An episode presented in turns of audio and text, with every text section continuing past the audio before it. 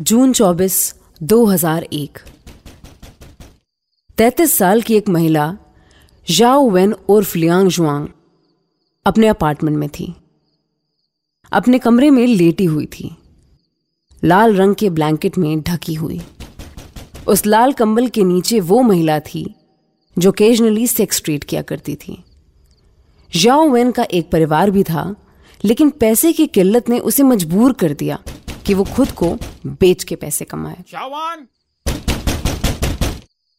Bedroom के बाहर से एक आदमी दरवाज़ा खटखटा रहा था।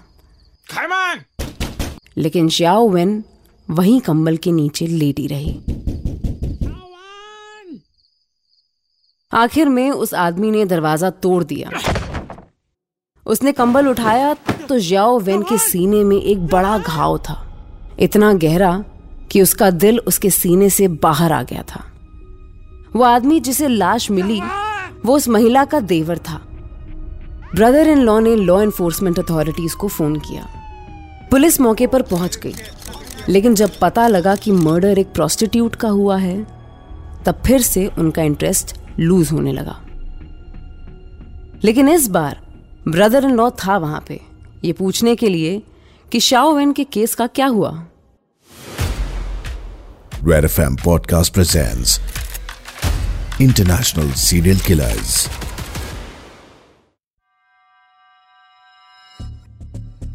Police ने जिसे एक रेगुलर मर्डर केस समझ के इन्वेस्टिगेट करना शुरू किया। उसमें अचानक उन्हें एक पैटर्न नज़र आया। पुलिस स्टेशन में ऑफिसर्स ने मैप पर जब जगह प्लॉट की और उन्हें बाकी की मर्डर साइट से मैच किया तो मालूम हुआ कि 12 किलोमीटर के दायरे में कई प्रोस्टिट्यूट्स की बॉडी मिली है। इसके अलावा, शाओवेन के घर के पास रह रही एक महिला ने बताया कि कोई ट्रक वाला था जो कई दिनों से उनके एरिया का चक्कर लगा रहा था। ये बात उस समय के मेयर ल्यू की तक भी पहुँची कि कोई आदमी है जो ट्रक चलाता है और प्रोस्टिट्यूट्स को मार रहा है।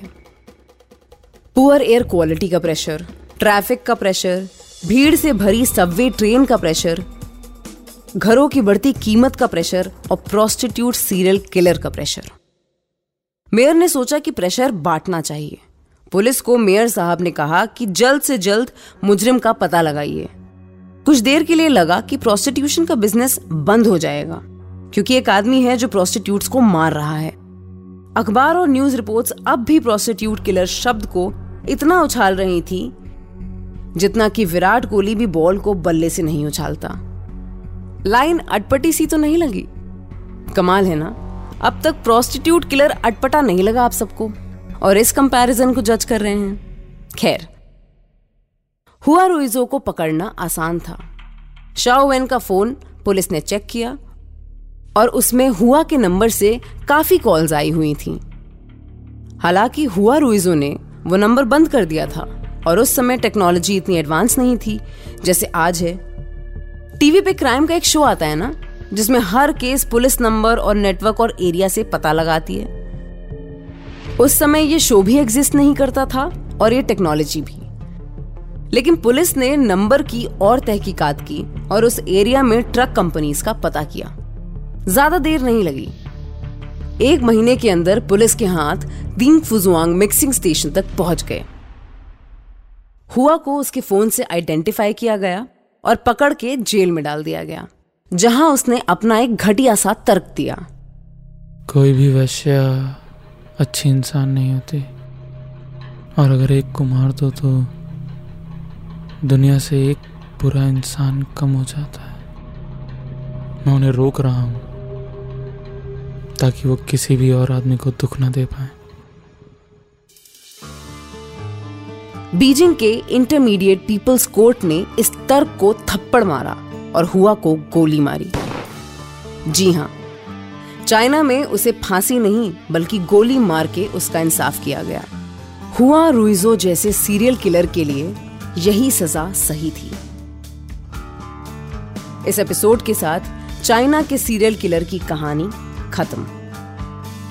At the rate Red F M podcast Instagram पर सर्च करके हमें बताइए ये शो आपको कैसा लगा? और हुआ रुइजो के बारे में आपका क्या कहना है? Catch you in the next episode of international serial killers